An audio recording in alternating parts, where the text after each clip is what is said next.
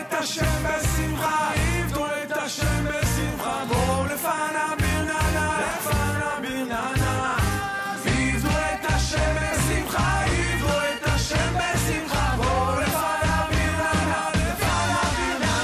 All right, folks, you are listening to the Yishai Fleisher Show, broadcasting live from the road between Tel Aviv and Jerusalem. Truth is, is that uh, today I had a day where I had to take some uh, important donors to Hebron, and I did that in the morning. I took them to the South Hebron Hills.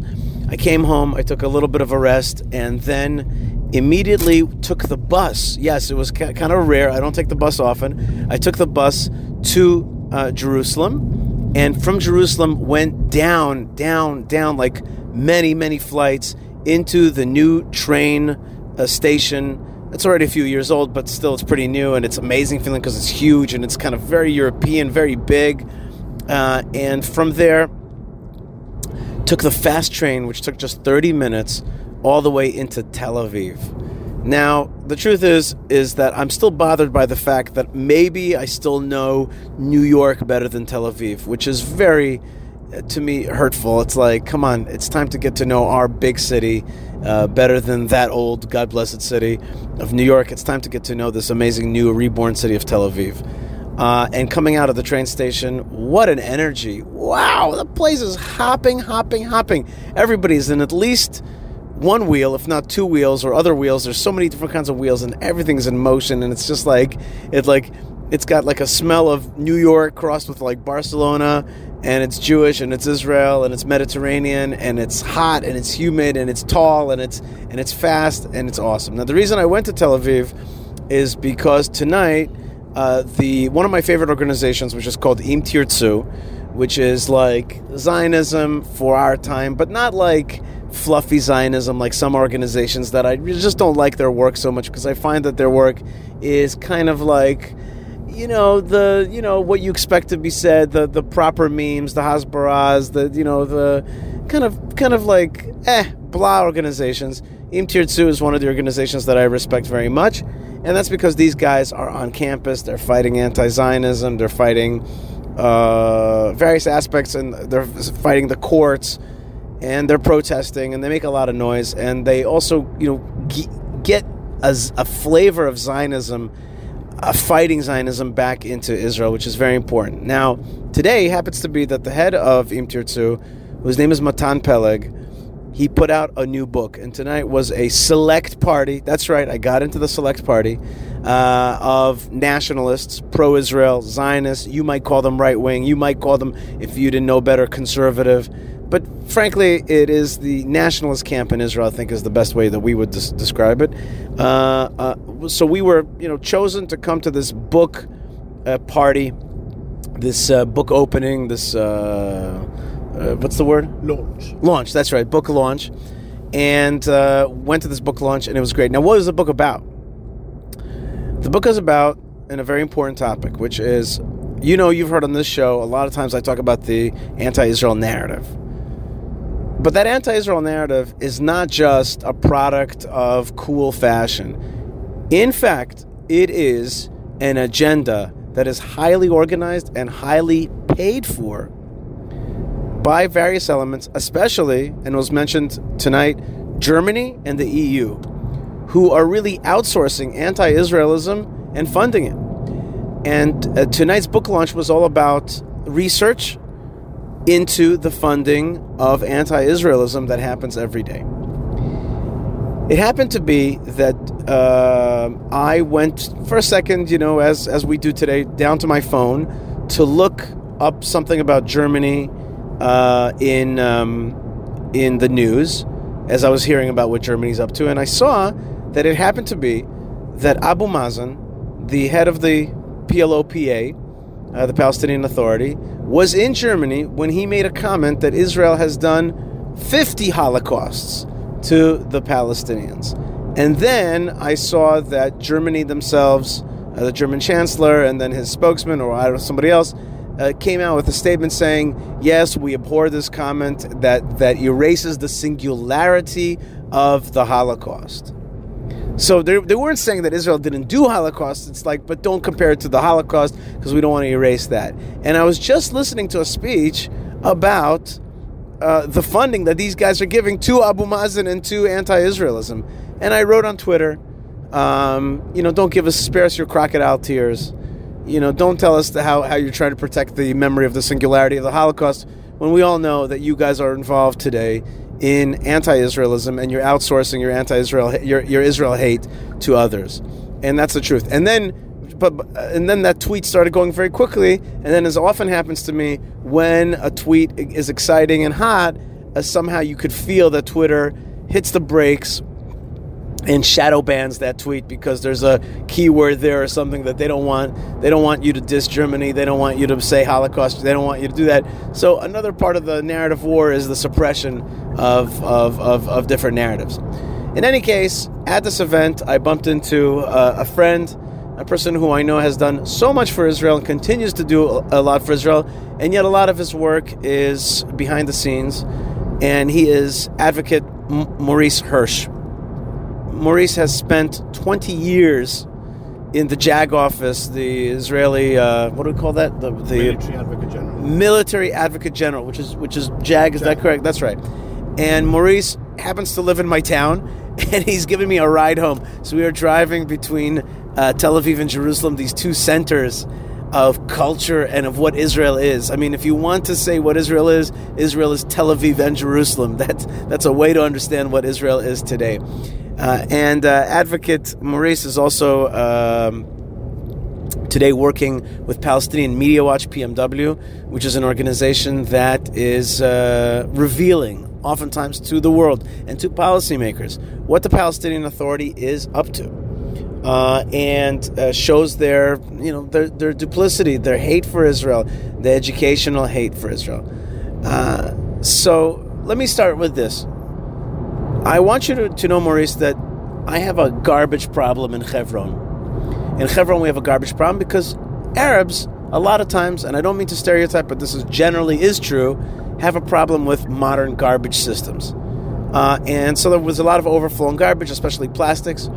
And uh, there's a place I'm working on to clear it up so it will be open to the spring of Abraham. There's always garbage strewn around there. Anyway, I was walking there yesterday and I found uh, textbooks fifth grade, fourth or fifth grade textbooks, Arab textbooks from the Palestinian Authority, um, with uh, being thrown out, and also a handwriting of a child. And I took out my Google, my phone, and I opened up Google Lens, and guess what I saw? That these textbooks are filled with with subtle anti-Israel messages, and not so subtle, but total Palestinian nationalism which you can read and you can understand uh, is anti-Israelism, but of course the teacher will strengthen that. So let's just for a second talk about school books. Okay, what is the fifth, fourth, and fifth grader living in the Palestinian Authority next door being taught, and how do you guys at PMW identify it, and what can we do about it? So, so let me tell you something like this. One of the school books that they have for fifth graders Fifth graders, uh, um, we're talking about 10 year olds, 11 year olds, 12 year olds. That's basically the, the, the age group. One of the, uh, their school books talks about the heroes of a nation, how every nation has its heroes. Every nation's heroes are the ones that they are look, the, the people who are looked up to. They are the ones who are the inspiration for really for the next generation. Um, we have Israeli heroes, we have uh, biblical heroes, and, and that's the Jewish people. That's how we see our, our, our uh, to ex- extend our leadership. For the Palestinians uh, uh, and these kids, um, they are spoon fed who are these heroes. So the heroes that they have include uh, um, Abdul Qadir el Husseini, um, the leader of the Arab forces against the Jews, trying to um, wipe out the Jewish state. Um, and amongst the other terrorists that are mentioned there, they have this woman called Dalal Mughrabi. Now, Dalal Mughrabi, if, if you haven't heard the name, it's like one of these people that every person should know who Dalal Mughrabi is in order to understand what it means that the Palestinian children are being taught that she is a hero and that she is a source of their inspiration. All right, who is Dalal Mughrabi? So, who is Dalal Mughrabi? Dalal Mughrabi was 20 years old when she died. She has one claim to fame, one thing alone the fact that she led Israel's most deadly terrorist attack in 1978 on the coastal road. She took a group of Palestinians, they got on a bus, and they murdered everyone. 37 people, 12 children, were murdered by Dalal Mughrabi. She is the Palestinian hero. She is the one that the Palestinian children are being taught to look up to as the Palestinian who first raised the flag of Palestine on the bus of the of the Zionist conquerors. Hmm. The- the- just imagine being told that the person that you have to look up to is Muhammad Abu Alata, the the 9/11 bomber. Like he he's your source of inspiration. He's the one you should look up to. He's the one who you should think about that you want to emulate his actions. and that's what the Palestinian Authority is teaching their children. They have girls' schools that wear the picture of Dalal Mughrabi on the front of their T-shirts. And they have comp- school competitions. The Dalal Mughrabi school uh, uh, um, uh, um, basketball competition. Dalal Mughrabi is everywhere. That's that's what they teach them. Right. You know. You, you know when when when somebody's listening to us right now, uh, they hear what you're saying, and it's like, yeah, that's horrible. But when I held in my hand the school book and I saw a child's writing in it, and I took it home. By the way, I took the school book home. I have it. I saw a child's writing in it. I I, I, I suddenly saw the young child. I didn't see Dalal Mughrabi. I saw the child learning about Dalal Mughrabi. I saw the, the, the, the input into the mind. What you saw, Yishai, what you saw happening in in, in, in in the school books and you see happening in the school books is the same type of socialization that that brought about the Holocaust. Mm. Noth- nothing different. It took the Germans six, seven years to change the education system to make sure that by the time they got the, the German soldiers got to be 18, 19 years old, they could take them into the woods, bring out the Jews, and slaughter them. Mm-hmm. That's what the Palestinian Authority is teaching. It's that same process of socialization, of indoctrination that the Nazis did. That is the Palestinian Authority. There, there is no difference. So what you just said, uh, for all intents and purposes, is that the Palestinian Authority is a neo-Nazi type of organization. You're saying that they are teaching Israel murder, Israel hate, and that's that's the kind of stuff that's inside. Now, when we say Palestinian Authority, it doesn't mean somewhere far away. Like Hebron, Jewish Hebron is within the Palestinian Authority, and East Jerusalem, parts of Eastern Jerusalem, are uh, have these school books have Palestinian school books. So you're not talking about something far away. We're not talking about Pakistan or Indonesia here. We're talking about right around here, and certainly that influences Israeli Arabs as well. We're talking about our immediate neighbors. We're talking about people who, as a, a that, that we have no opportunity not to interact with them. They are around on our streets, on our roads. They wander around freely amongst us. Um, there's more and more Palestinians coming into Israel every single day. Uh, the, the world likes to talk about this lie, literally the lie that's called the blockade of Gaza. In the last year, 250,000 entries from Gaza mm-hmm. into Israel. Mm-hmm. That's a, and that's just from Gaza. Mm-hmm. Every day coming into Israel, there are 80,000 Palestinians with permits and another 40,000 without permits. These are the ch- people who learned that Jews are the source of all evil, exactly as the Nazis taught. That Jews need to be killed. The Jews are the ones that have stolen the Palestinian homeland. Let's talk about for a second uh, the head of the snake, and that's this dude by the name of Mahmoud Abbas. Now, Mahmoud Abbas was uh, famous for being the financier uh, of the 1972 Munich Olympics, of which we're recalling now 50 years. commemorating 50 years The massacre. of the massacre, 1972 Munich Olympic massacre of the 11 Israeli athletes. Um, he was behind that, and he's also famously uh, the author of a doctorate in Moscow on Holocaust denial. And here he was in Germany now, a guy who denies the Holocaust, uh, is working for the destruction of, of Israel, is certainly, at very minimum, part of the replacement narrative of Palestine.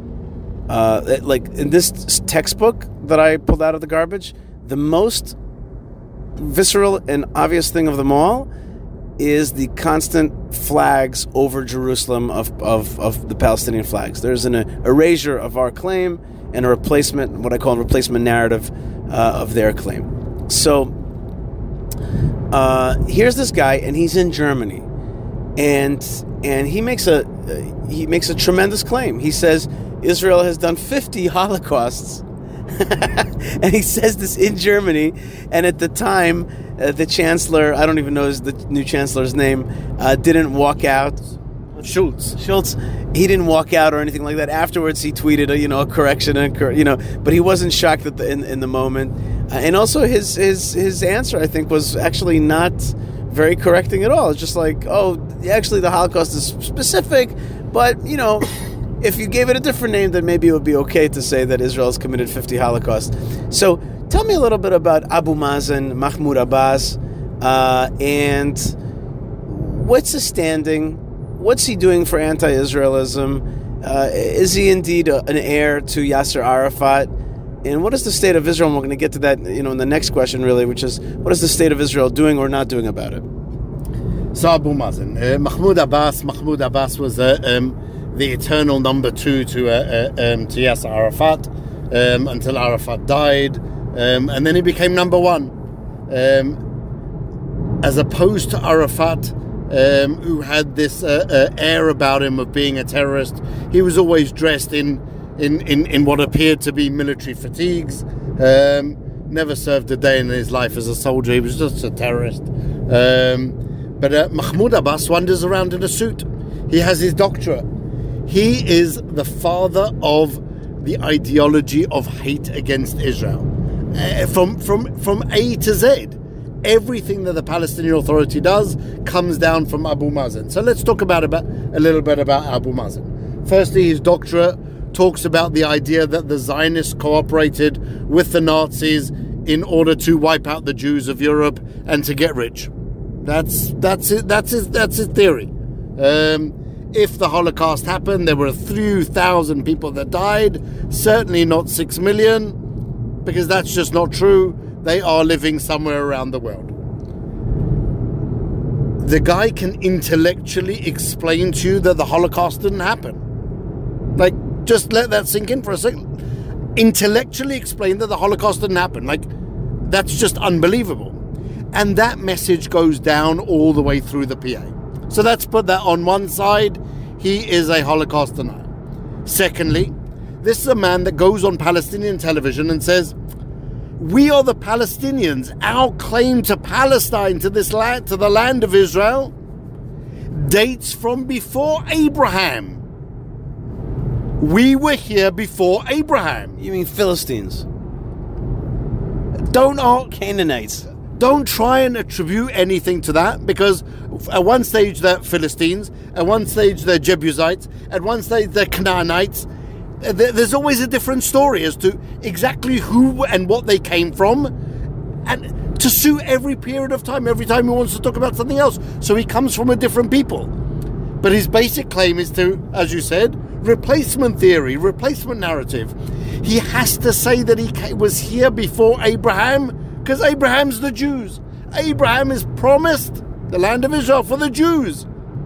And so comes along Mahmoud Abbas on Palestinians. This is the leader of this of the so-called people, um, saying intellectually again, we are the descendants of this five thousand year old people without any proof whatsoever. It's not like the Romans or the Greeks or the, we're 5,000 years old. Don't try and ask now rhetorical questions like simple things. well, when were the Palestinians actually born? How can they be Palestinians? There's no P in, in Arabic. They're the, they're the only people in the world that can't pronounce their own name. This is this is this is the intellectual feat that uh, that he goes through. He will then take that on to every level. What you everybody should hear now and should know about is the pay is the pay for slay program, where the PA pays every terrorist in jail a monthly salary as a reward for terrorism, as a reward for slaughtering Jews. That is a program of Mahmoud Abbas. It is Mahmoud Abbas who passed the law uh, um, in the PA that, that really entrenched that whole system of payments. It's Mahmoud Abbas in 2006 who raised the payments. It's Mahmoud Abbas again in 2010 who raised them even more on some occasions, raising the salaries by 300%. Salaries to people who murder Jews. So we're not only talking about someone who teaches uh, the ideology of the Nazis, kill Jews, we're talking about someone who takes it one step further and says, you know what, if you actually kill Jews, I'm gonna pay you a financial reward. Now imagine this type of thing, let's say in America.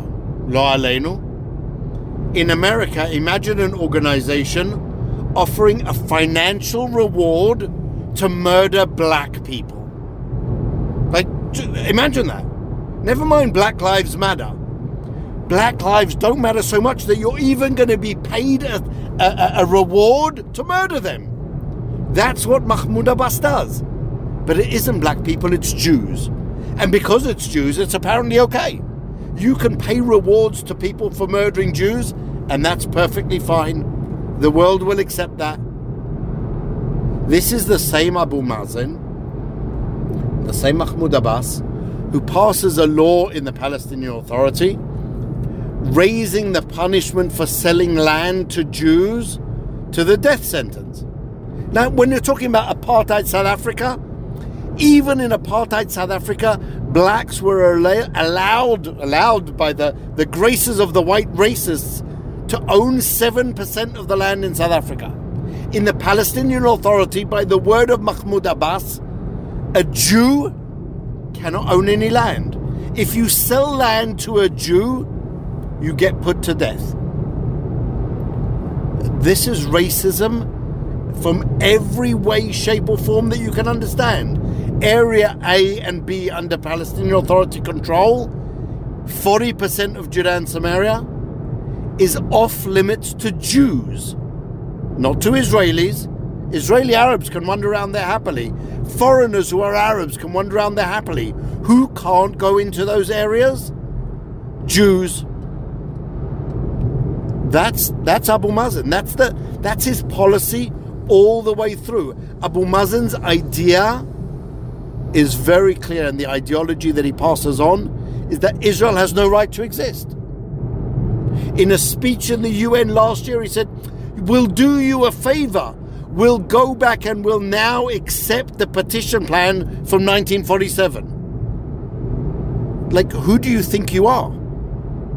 You weren't even around in 1947. Palestinians didn't exist in 1947. If you read the partition plan, I'm a lawyer, right? So in every document you read what's there and what isn't there. If in 1947 there was a group of people, a defined group of people called Arab Palestinians, then the partition plan would have said there's going to be a Jewish country and there's going to be a Palestinian country. What does the partition plan say? Jewish country and Arabs. Palestinians didn't exist. And Abu Mazen says, if you don't agree to my preconditions of destroying the, uh, the, the, the, the state of Israel, then I'll accept the partition plan.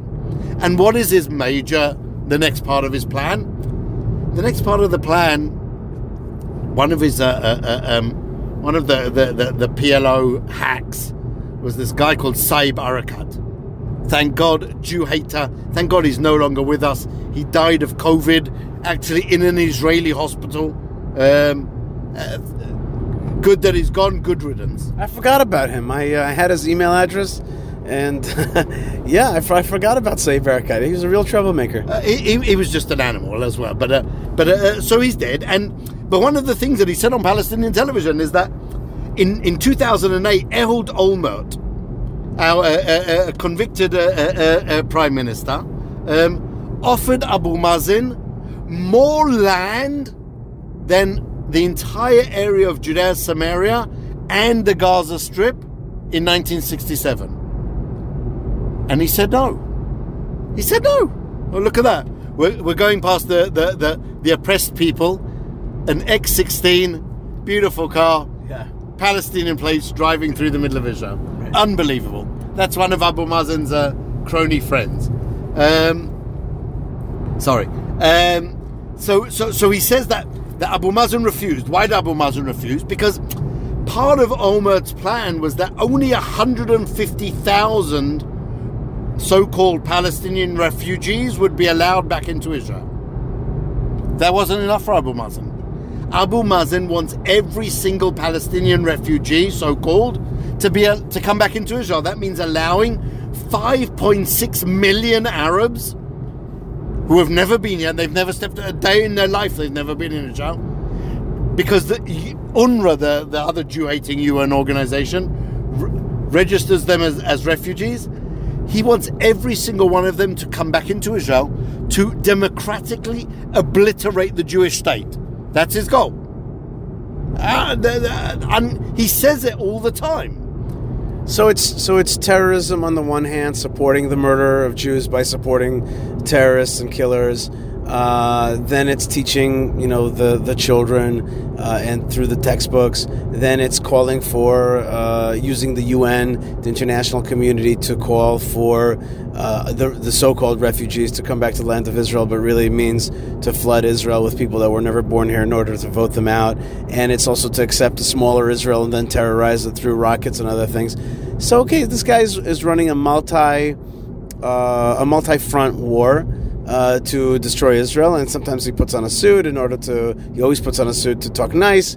Uh, he knows how to talk diplomatically, and uh, all right. So, but you've identified him as uh, an overt enemy, and you've, in, in other words, called him the, the head of a snake of a, of a Nazi type of organization within Israel. Now, here's the here's the real question, and we're speaking with uh, Maurice Hirsch uh, an advocate, was 20 years in the uh, Israeli JAG office of uh, the head of the uh, prosecution of Judean Samaria Army prosecution, and today working for PMW. Here's the big here's the big question. Everything that you said now is is basically patently true, and uh, a, a short perusal of Abu Mazen's work uh, will identify him as an anti-Semitic uh, activist, an anti, an, a, a person who's seeking to destroy Israel. But there's another side, and the other side is that the state of Israel supports Abu Mazen. Recently, in the last few months, um, Benny Gantz came to the invited uh, Abu Mazen to his home. I think it was once or twice. Came to him, and they see him the Israeli uh, system sees him as a partner. Maybe not a partner for peace, but a partner to keep the lid on the pot. And oftentimes, when uh, pay for slay is blocked, they find a way to give them loans to pay off the, the goons and to make sure that basically the, the, the money to the terrorists sitting in jails keeps flowing. And uh, there's no not only is Israel not saying no, not only is Israel like not fighting it, they're actively, bottom line, supporting it. And I've got many more examples of, of actual support, and, and it's basically well known. And if you like deal with a guy like Issa Amro, who's an anti-Israel activist in Hebron, whenever I say to him, "Listen, you know the Palestinian Authority that, that you also work for are, are anti-Semitic, corrupt, uh, anti-Arab folks," he says, "Palestinian Authority." That's nothing but a um, uh, what's it called? Contractors of of the state of Israel. Like you, you guys make these like, and he says there is no Palestinian Authority without Israel, and that's the real that's the real reality, the uglier reality. And so, okay, I I accept what you're saying, but but explain to me how I, as a real like a person who, knows what's going on, how am I supposed to swallow the reality that the state of Israel is is the backer, and it's certainly not the destroyer. If we wanted to, one bullet from one special operation guy would take out Abu Mazen, or many a myriads of other ways of just turning off the tap. Uh, you could make you could turn off the electricity or the water on on the terrorists. You could certainly close bank accounts and freeze them. And you know that our guys uh, you know that our that our intelligence community is following him in every step, and you know that they know every transaction that he does. They could block these things, but they don't. They choose not to, and they see them as partners for controlling the Palestinian population. So, uh, Advocate Maurice Hirsch, can you can you help me understand how am I, am I supposed to understand that? Am I supposed to understand that the state of Israel is actually the backer of of, of its own haters? Also, I don't think you actually uh, um, really understand the, the depth of the depravity of the situation. Mm. The, uh, um, based on the Oslo Accords, Israel gathers tens of millions of shekels in taxes every month, hundreds of millions, in fact, um, for the Palestinian Authority. Um, we provide the Palestinian Authority with 65 to 70% of their budget. We don't need in any way, shape, or form guns. All we need to do is turn off the money. The Palestinian Authority cannot exist without money. We provide them with the money. Sadly, Issa Amro is it 100% right. They only exist because we allow them to exist. Um, and so, the, really, the question is well, why do we do that? And the answer is that for the last 25 years, we've been stuck in this rut of conceptual uh, uh, conceptual uh, um, misunderstanding of of of really denying reality and trying to ignore the reality that's that's right in front of us. It started already with Oslo and the first day that Yasser Arafat came into Gaza um, in the car that he was driving in. He had illegal weapons and he was sitting on terrorists whose entry had been refused. So you're now the soldier there, you're waiting to understand what is the instruction, what am I meant to do? And what does Yitzhak Rabin do? He says, it's okay, we can deal with another terrorist, let him in. But this is the basis of the agreement. If you cannot respect the agreement from, from, from day one, then what do you expect that, uh, to be at the end? And if you really, it's just like a child. If you tell a child, don't throw stones, and he throws stones anyway, and you're saying, oh, it's not so bad, what did the child learn? You can throw stones, it doesn't matter. It has no consequences. And that's what we've taught the Palestinians and the Palestinian Authority from day one of Oslo that they can breach the accords, that they can do whatever they want, they can promote terrorism, and we're not going to do anything. And constantly in that same conceptual rut, rut that maybe one day they'll change because we just want peace. So I can understand if you do that for a year, if you do that for two years. This is now going on for 27 years. Eh, eh, eh, it's way beyond any type of uh, uh, misunderstanding. This is the Palestinian Authority. We know exactly what they are. So now the, the, the security establishment comes up with a new idea well, we have to keep the, we have to maintain the Palestinian Authority because the alternative is Hamas. Hamas are these crazy Islamic fundamentalist nut jobs who all they want to do is murder Jews. And they are clearly worse than the Palestinian Authority. Well, so I fundamentally, as you understand from uh, uh, uh, what I've said previously, fundamentally disagree with that. I don't think that Hamas is any different from the Palestinian Authority in any way, shape, or form. To a great extent, that Hamas, as I heard today from someone amazing, I had an amazing day today, but uh, an, an expression I heard today, Hamas, and it's right. Hamas is a strategic problem, right? Because you have to deal with them and and and and and and and, and really learn how to avoid their uh, uh, uh, armaments, avoid um, them arming themselves, avoid them shooting rockets at the Jews, that's fine. The PLO and the and the PA is ex, is an existential problem because Hamas just wants to murder the Jews. They don't have any type of desire to set up a Palestinian state. They just want one big Muslim state from uh, from uh, uh, I don't know from the uh, uh, the Atlantic Sea through to the, the, the, the Gulf. That's what they want. They believe in this in this in this Muslim caliphate.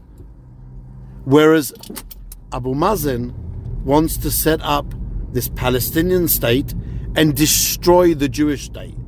And whereas Hamas is seen to be just plain terrorists, the PLO, PA are seen to be moderate. That's how they've managed to sell themselves all the time. And so Israel plays into that narrative. All our governments so far for the last 25 years have played into that narrative. Mahmoud Abbas, the PA, PLO, are the moderates within the uh, uh, Palestinian society when you compare them to Hamas. And, and, that's, and that's the fundamental problem with uh, um, the way that the security establishment in Israel sees the Palestinian Authority.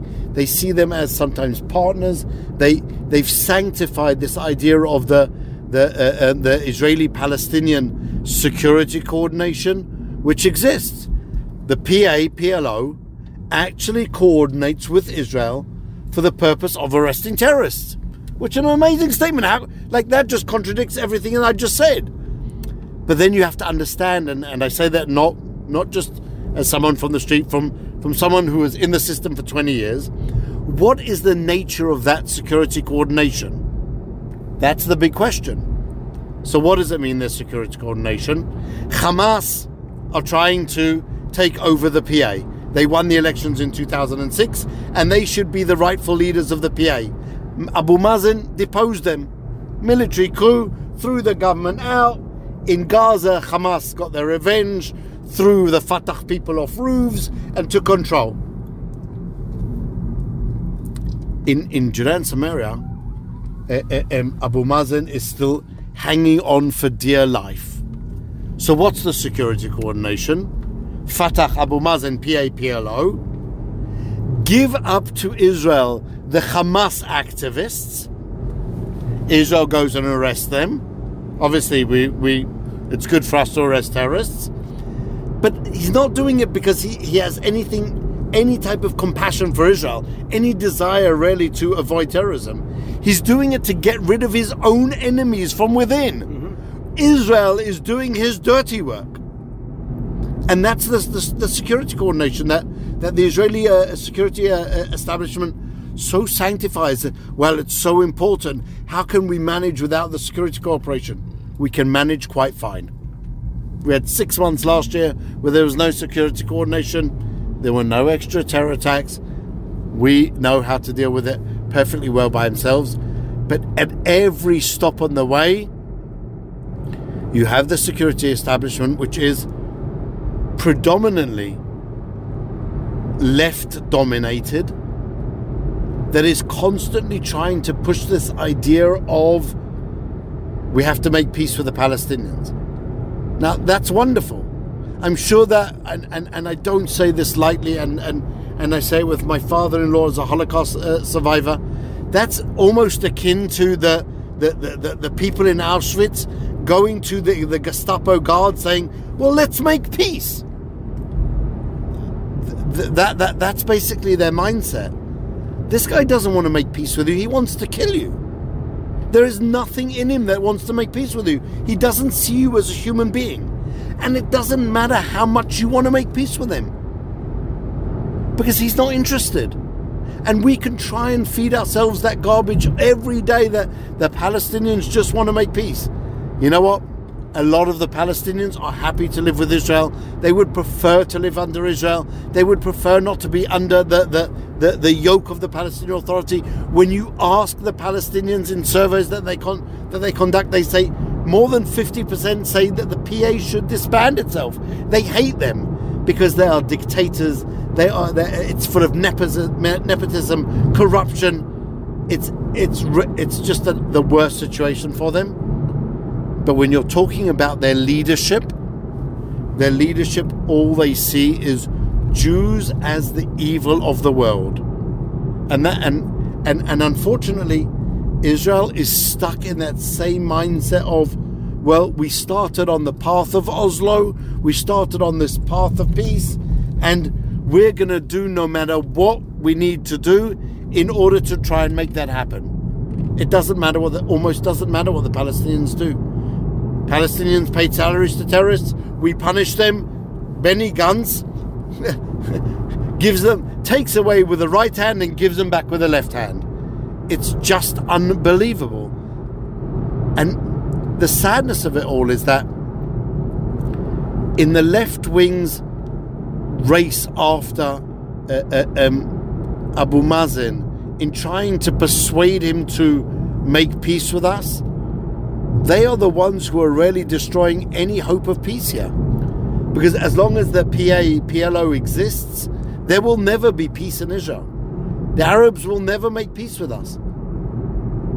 Because they are the ones who are pushing the hatred. And so, whilst the left wing is, is constantly trying to push on us this, this idea of, well, let's make peace, let's make peace.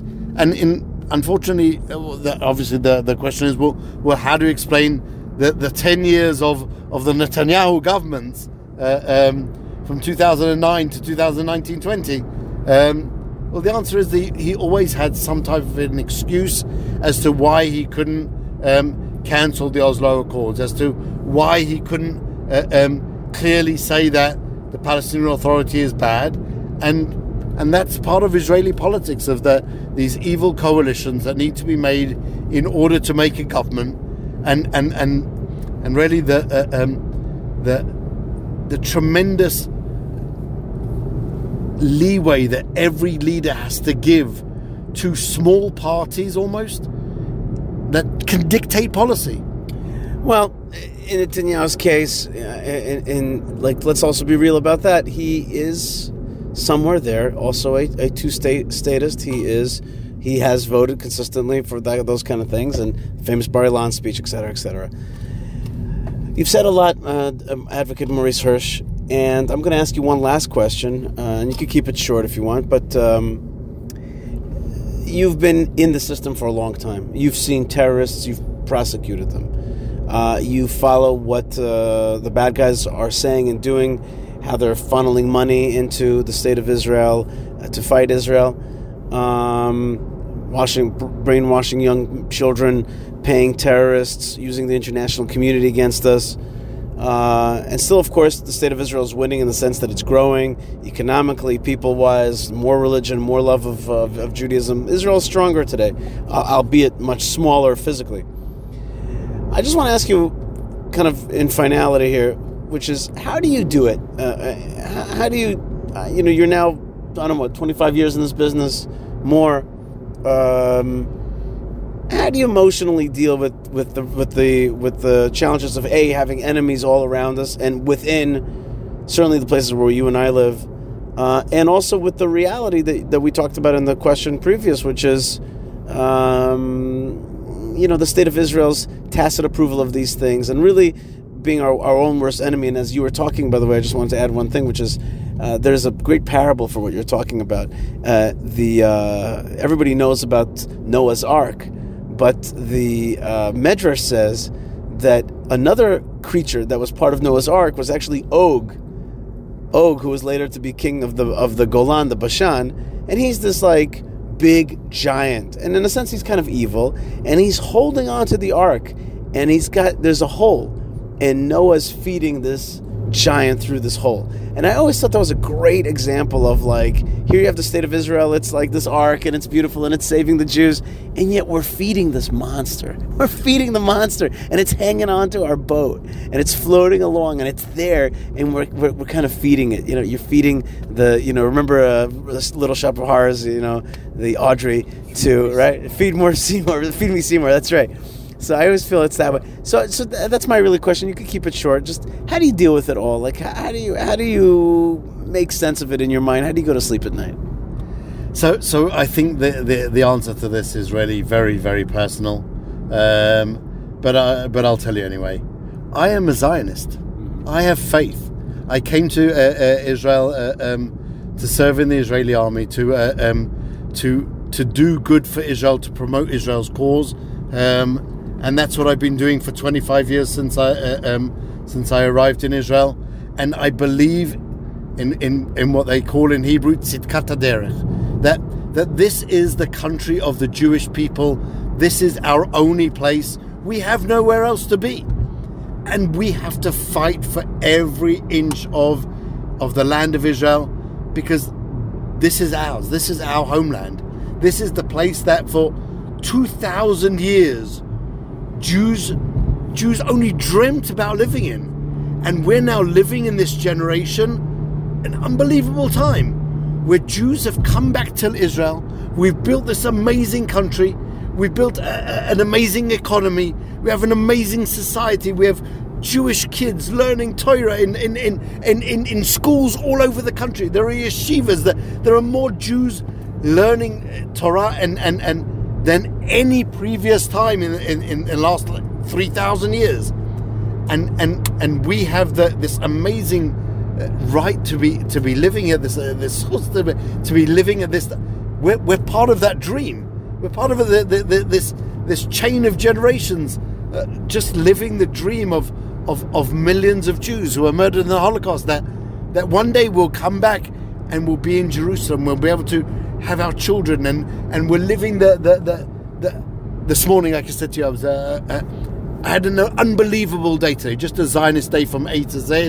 Um, I was in the Shomron this morning um, with uh, uh, with Baz Etzni and uh, uh, um, and with uh, um, Benny Katsover. The, really, one of the, the I, I did that tour as well. the founding members of uh, just unbelievable of of, of, of, of the settlements in Judea and Samaria. Just and you're talking about living the prophecies of of, of, of our prophets. That the Jews will come back. Jeremiah said, Jews will come back and plant uh, uh, uh, grapevines in the Shomron. There haven't been grapevines in the Shomron for 3,000 years. And suddenly you drive around the Shomron today, it's covered with grapevines.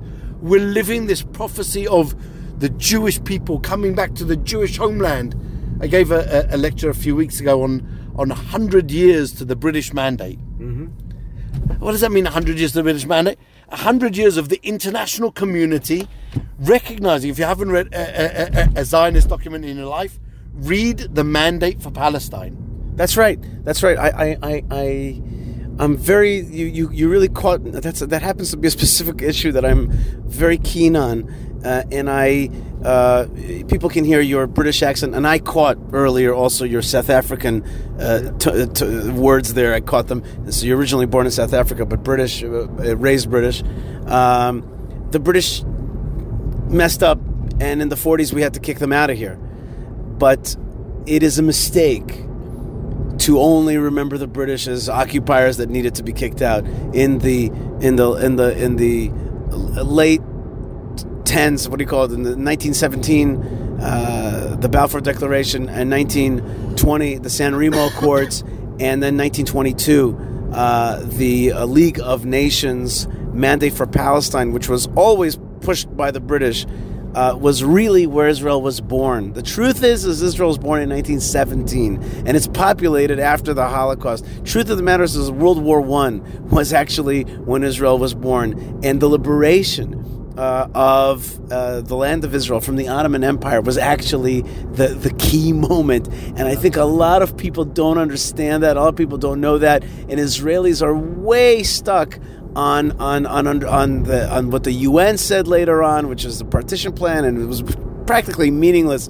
And really uh, was reneging on, on good law that was written beforehand, and people just don't understand. The truth is, is that it was it was Lloyd George, it was Balfour, it was even Allenby, it was it was other people that were great Zionists, uh, and and at the time, that's where you know Israel was, was born in Whitehall, uh, was was born when Allenby uh, kicked out uh, the, the the Turks from from from Beersheba, from Yaffo, and, and went up to Jerusalem and, and liberated Jerusalem, and, and, kind of that's that's an un, uh, misunderstood and, and so vital important.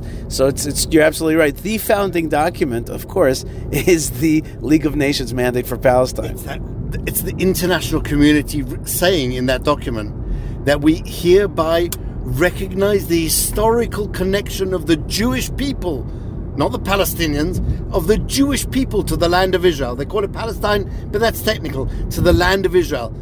And for their right to reconstitute their national homeland, not to create de novo, not to create something new that never existed, but to reconstitute their national homeland. This is this is the, the, the nations of the world saying that. This isn't the Jews, this isn't Herzl, this isn't the Zionist Congress.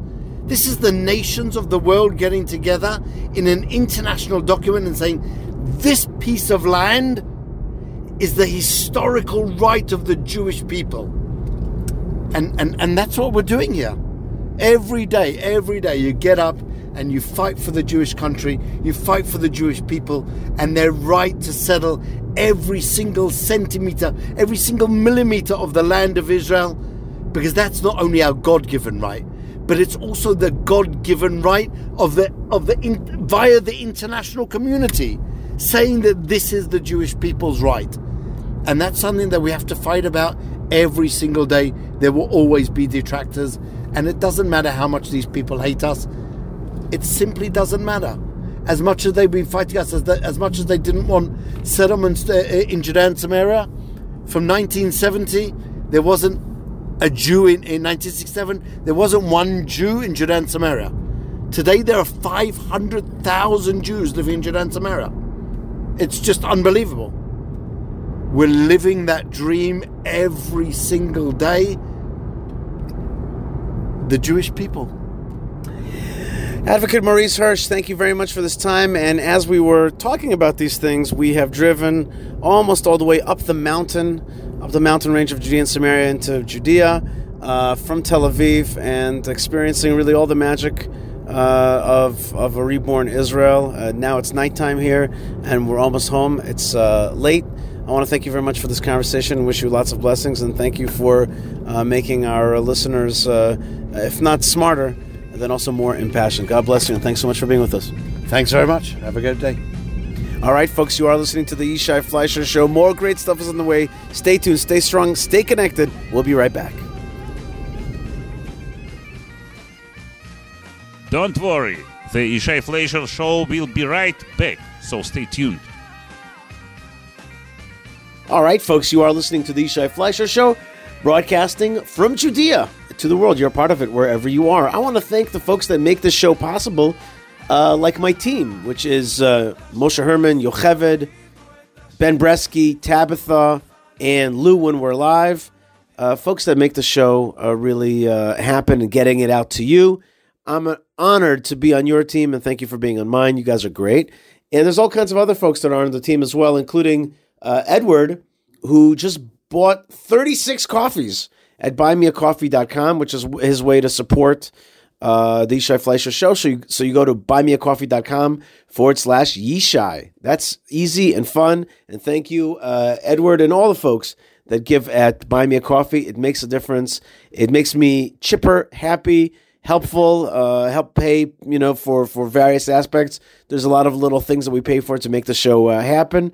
It's a great honor, and thank you very, very much for that coffee. It's virtual coffee, of course. It's digital coffee. It's not real coffee. You, you understand. It's like a kind of currency. Coffee is a currency. You know that.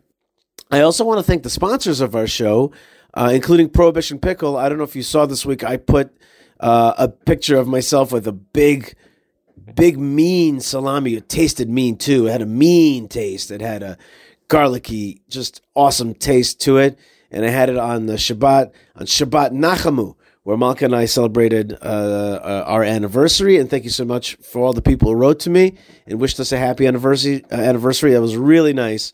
Uh, I also want to uh, thank my good friend Dr. Brodsky for sending in a good donation, a great donation, an awesome donation. All donations are good donations, you know. And we got to thank Hashem for for all the parnasa, the welfare that He gives us.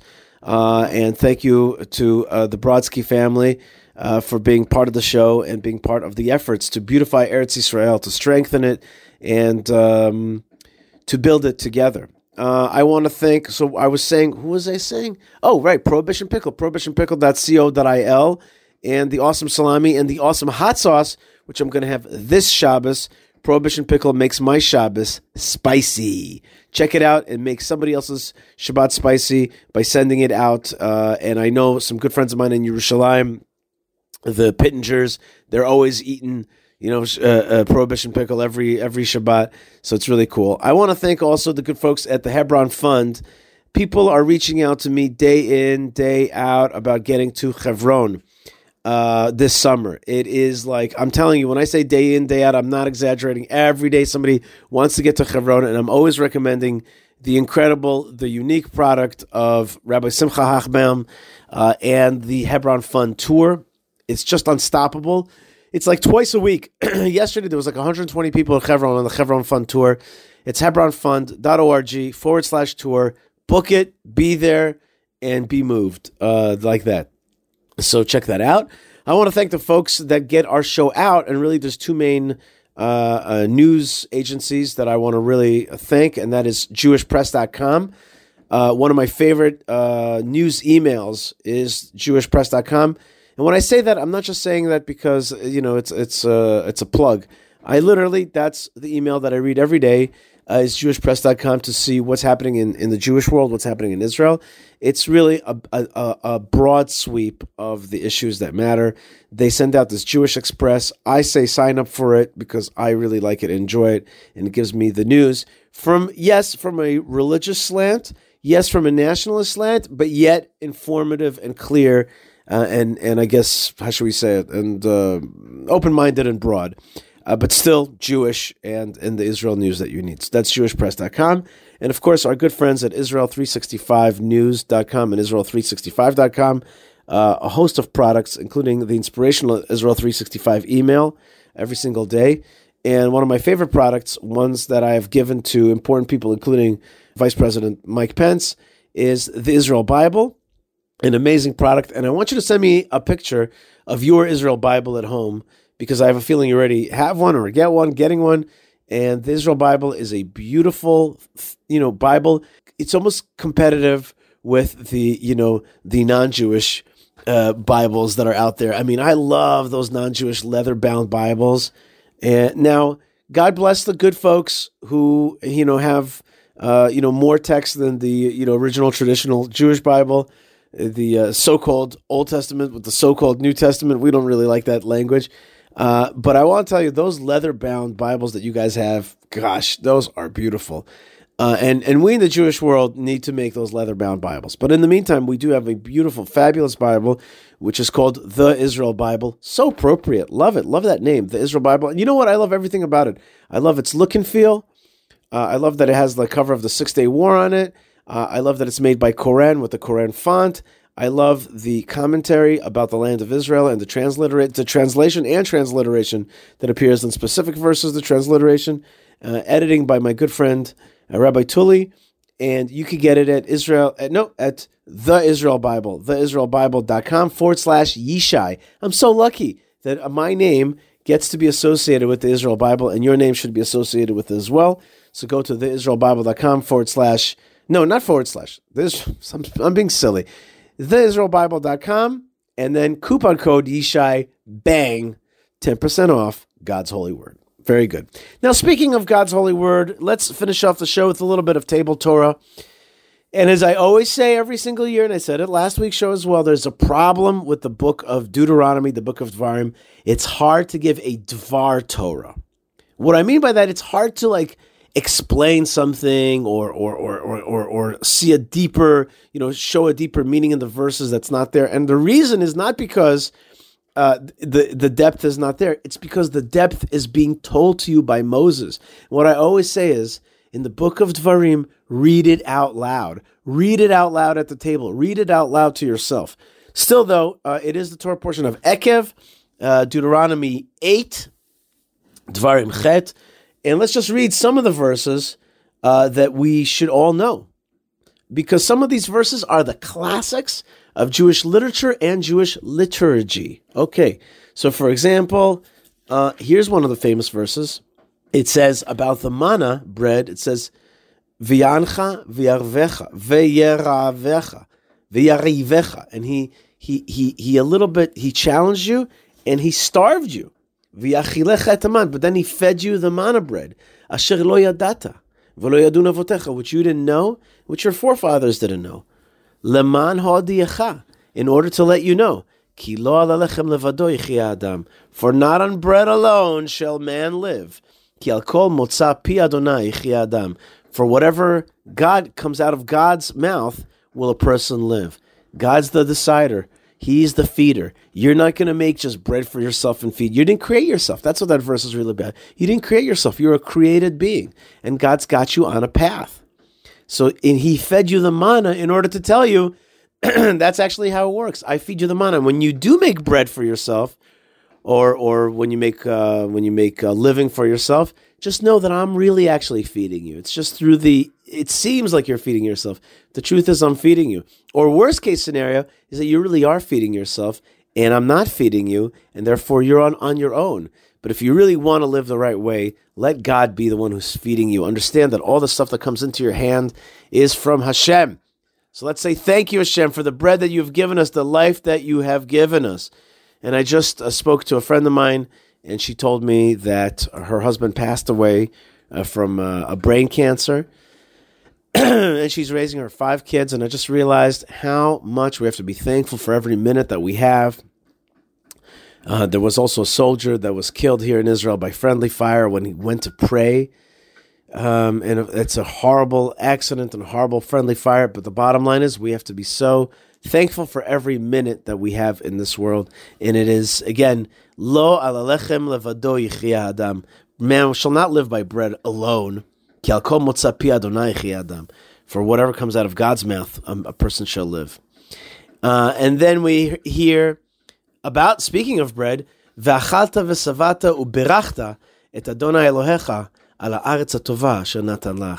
you shall eat, and you shall be sated, and you shall bless Hashem your God on the land, the good land, which uh, God has given you. I'm actually thinking about changing the name of the show to The Good Land, The Good Land with Yishai Fleisher. I was just, I just, I really like this uh, brand, The Good Land, and I and I started looking at, of course, all the the internet properties are all taken up by all kinds of silly stuff. But I was thinking to myself, The Good Land, The Good Land. That's that's like a brand. I, I, you know what? If I was Israel, I am Israel, but um, we are all Israel. We are. If you're listening to the show, you are Israel, one way or another. Um, I was thinking to myself, Israel's like tagline should be like you know, like visit Israel, the good land. The good land. That's just what it is. The the good land. And if you guys can give me any hats that have the good land on it, I'm really looking for that. Maybe even a Milwaukee, the good land. And I'll, I'll forever be thankful for knowing the uh, Algonquin, Milwaukee, for the good land. Yes, yes, I'll forever be thankful to you know who, Alice Cooper, for teaching me that. In fact, isn't Milwaukee an Indian name? Yes, Pete, it is. Actually, it's pronounced Miliwake, which is Algonquin for the good land. I was not aware of that. Here it is in the Torah again. And, and this here, by the way, is a positive commandment to also bless God after eating bread. And let's just do maybe just a few more verses. Here's one of the famous ones. Also, these are all so famous, but this one became a Hebrew idiom. Ve'amarta bilvavecha, and you shall say to yourself. You shall say to yourself, "Remember what we learned just now about the bread alone. That that that you may think that you did it." You may say to yourself. My strength my strength and the power of my hand made all this success for myself. So the next line says, that's of course the negative. You know that God for uh, here we would read it today like this: God forbid you should say to yourself, "My strength and the power of my hand gave me all of this success." And then the next verse says, "V'zacharta et Adonai Elohecha ki hu anoten lecha koach lasot chayil leman ikim et brito asher nishba lavotecha kayom hazeh." And you shall remember that it is Hashem who gave you strength to do valor, to be successful so that he shall fulfill the covenant which he swore to your forefathers, as is this day, like as is today, like it's still alive today. Now, what's so great about this is that it, it does not mean that God will make it all happen for you. It means He will give you the strength. So if you have the strength in your hands and in your arm, if you have the power and you do, that's great. That's what God says. Do that. It's just, He says, recognize that it's me who gives you that power behind the scenes. Recognize that power. Uh, speaking of recognition of power, yesterday I was walking in Tel Aviv and I saw all these cranes and I felt the power of Tel Aviv and of Israel rushing forward in strength and in just a sense of destiny, of forward momentum. And it was just gorgeous. What a feeling. And that's what I mean. I saw all these cranes, and you could be like, Israel, you so want to push forward. You're doing great. But if you just say, Hashem, you are giving us the strength to move forward, to, to develop this whole thing, but it's you behind the scenes. And if you could just make that tiny pivot, that tiny pivot to recognition of God as the power behind the power, uh, then that's really what the Torah portion is telling you. Yes, I will give you strength, but see that I am giving you the strength and it's not your strength. And therefore, don't be idolatrous, but be a believer. Be a believer. I can't leave her if I try. When I saw her face, that's so that means I saw Hashem's glory. I saw Hashem's revealed. Now I'm a believer.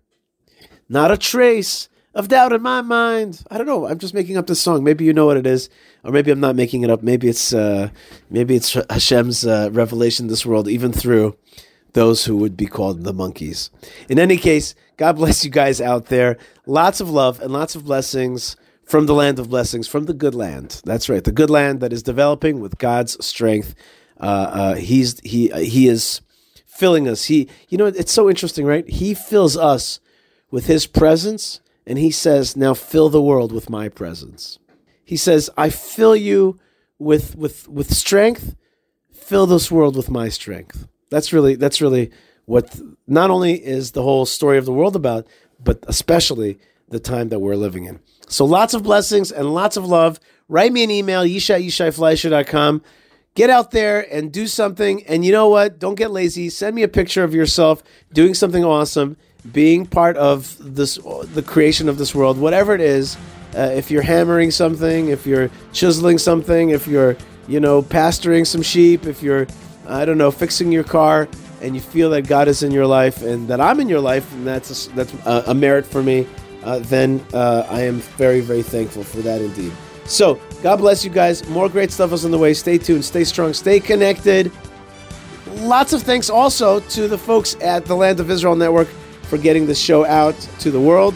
You guys are awesome, Ari and Jeremy, and, and the beautiful farm uh, here in Judea. Come visit us, come be part of it. You are part of it wherever you are, and shalom.